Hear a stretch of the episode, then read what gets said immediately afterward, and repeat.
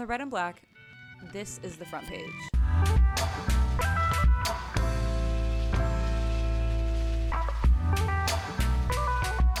It's Monday, May 25th.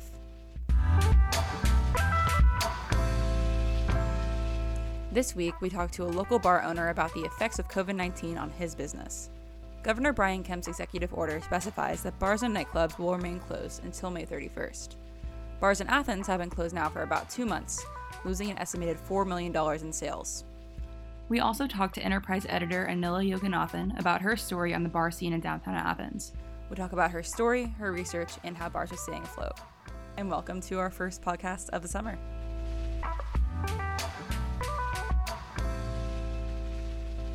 And I'm here with Jon McRae, owner of local bar Sister Louisa's Church in Athens, Georgia. Hey, Jon. Hey, Kira, how are you? I'm doing great. How are you doing today? I'm doing well. Just got down to the bar for the first time today. Yeah, so I saw that in your text, and I wanted to ask you what's going on there. Are you guys doing innovations, or do you, do you just check in on it every day? I just check in on it pretty much every day, if for no other reason than it gives me something to do. I've definitely come up with little projects around the bar to do, but we're not really changing a whole lot. We kind of like it the way it is. Yeah, so it sounds like there isn't much going on at the bar right now. And that's because your business has been closed for about two months due to the coronavirus, which means obviously there's no profit coming into the bar. How are you paying bills and normal expenses despite this? For example, you applied for a grant that's set aside for small businesses, but what else has the government done uh, for small business relief? Really, the truth is that it it's not the local government's job to make loans, you know, and I think that's why it's been so difficult for them to put a package together because that's just not their traditional function. But these aren't traditional times. I mean, this is a once in a lifetime kind of event. And I love to see that they are pulling out all the stops and trying to get creative and figure out some ways to keep the small businesses around because if they if they screw it up athens is going to look like a ghost town in mm-hmm. a year you know, and I don't want to see that. And so hopefully they can make good decisions and use good judgment and think about what it's like to try to run a, a tiny little bar in downtown Athens, Georgia. And I have a lot of faith in them. Right now, small businesses who own liquor licenses are advocating to throw out the liquor license fee for 2021. Bars have to renew their liquor license usually in November, which costs $7,000. Uh, I wanted to know your thoughts on this. I think that they should throw out the liquor license fee for 2021 just in general because that's going to be $7,000 that we'll be expected to pay in November. And uh, I don't know that we're going to be back to normal. Last year, when the liquor license fees were due, you saw like five or six or seven businesses all close around the same time. And that's why is because that big fee was due in order to do business in the following year. That's why you always see like places closing down around New Year's is because they don't want to renew their liquor license because it's so expensive. You know, I pay seven grand a year and the Classic Center pays seven grand a year. It's crazy. There's no reason why it shouldn't be a graduated system where you pay based on your size or based on your revenue. So it looks like they're going to change that and maybe even change it quickly. Um, and so fingers crossed for that. I know this morning I got I'm in a group text with a bunch of the restaurant and bar people and the mayor and commission it looks like they're going to consider a revised liquor license fee. It won't provide us any immediate relief because it's not due till November, but that would be a big weight off my shoulders to know that I'm not going to have to write a $7,000 check in November if I haven't made much in revenue.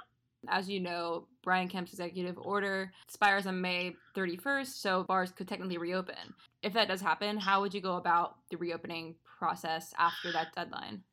That would be a game time decision. If Kemp says tomorrow that we can reopen on the 31st, I would have a Zoom meeting with my staff and talk to them about it and see what people's feelings are we're only going to do it in a way that is safe. We're only going to do it in a way where our regulars feel confident that they can come to church and have a few drinks and take an Uber home and wake up the next day and not have coronavirus, you know.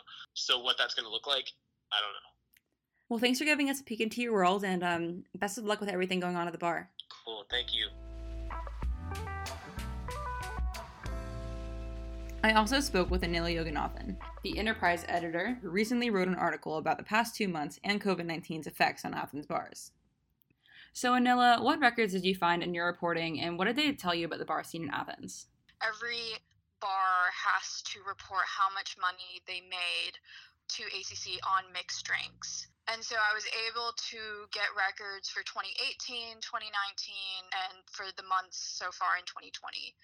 From that information, I was able to estimate that these bars in the past two months have lost approximately $4 million.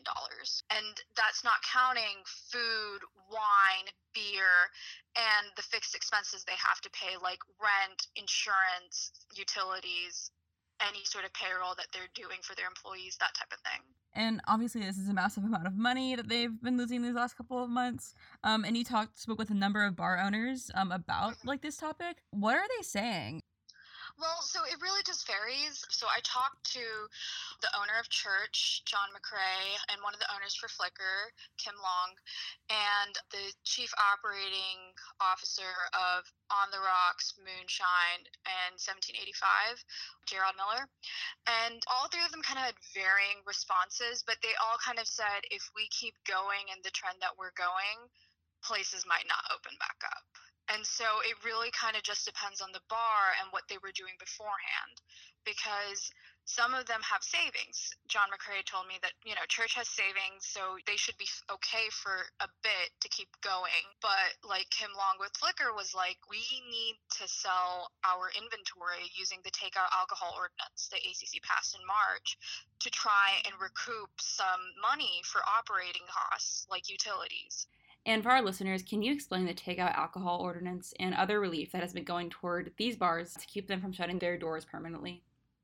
Yeah, so the takeout alcohol ordinance was passed in mid March, I believe, um, by the ACC government. It was like an emergency ordinance to try and allow licensed to sell alcohol establishments like bars and restaurants to sell closed container alcohol. So a bottle of whiskey that some places had, a bottle of Jameson. And so it depends. I know World Famous has been partaking in that, so has Flicker it's not a solution. It is a way for these bars to earn a little bit of revenue to go into their pocket. And one of the concerns is when you're selling your inventory, you have essentially become a liquor store. Why would people want to go to a bar and pay a little bit more of a marked up price for a bottle of alcohol versus going to a liquor store? Well, if someone wants to support their local bar, they can go and buy a little bit of a higher markup on a bottle of Jameson. So that would help that bar specifically. And then the Athens Downtown Development Authority did a grant and they had a set amount of money and they were offering these thousand dollar grants to downtown businesses and whoever applied they essentially just kept giving the money the set money that they had out until they ran out and as you mentioned in your story, bars can reopen after May 31st, as per Governor Brian Kemp's executive order. What are bars saying about reopening and practicing social distancing when they do reopen? It's an ongoing conversation with these bar owners that I'm having because they're also kind of like, are we actually going to open? Are we not? So they're kind of up in the air about what they're going to do, whether they are going to reopen. I know that these owners are also concerned of safety. They don't want to open up and it be unsafe, and then they have a second wave and everyone's getting sick, and then things potentially get worse. So that is one of their main concerns. But then the other concern is if they stay closed and everyone's allowed to open, they're going to lose more money. It's one of those things where they're kind of caught between a rock and a hard place. All right, Anila, those are all the questions that I have for you. Thank you so much for talking about your story.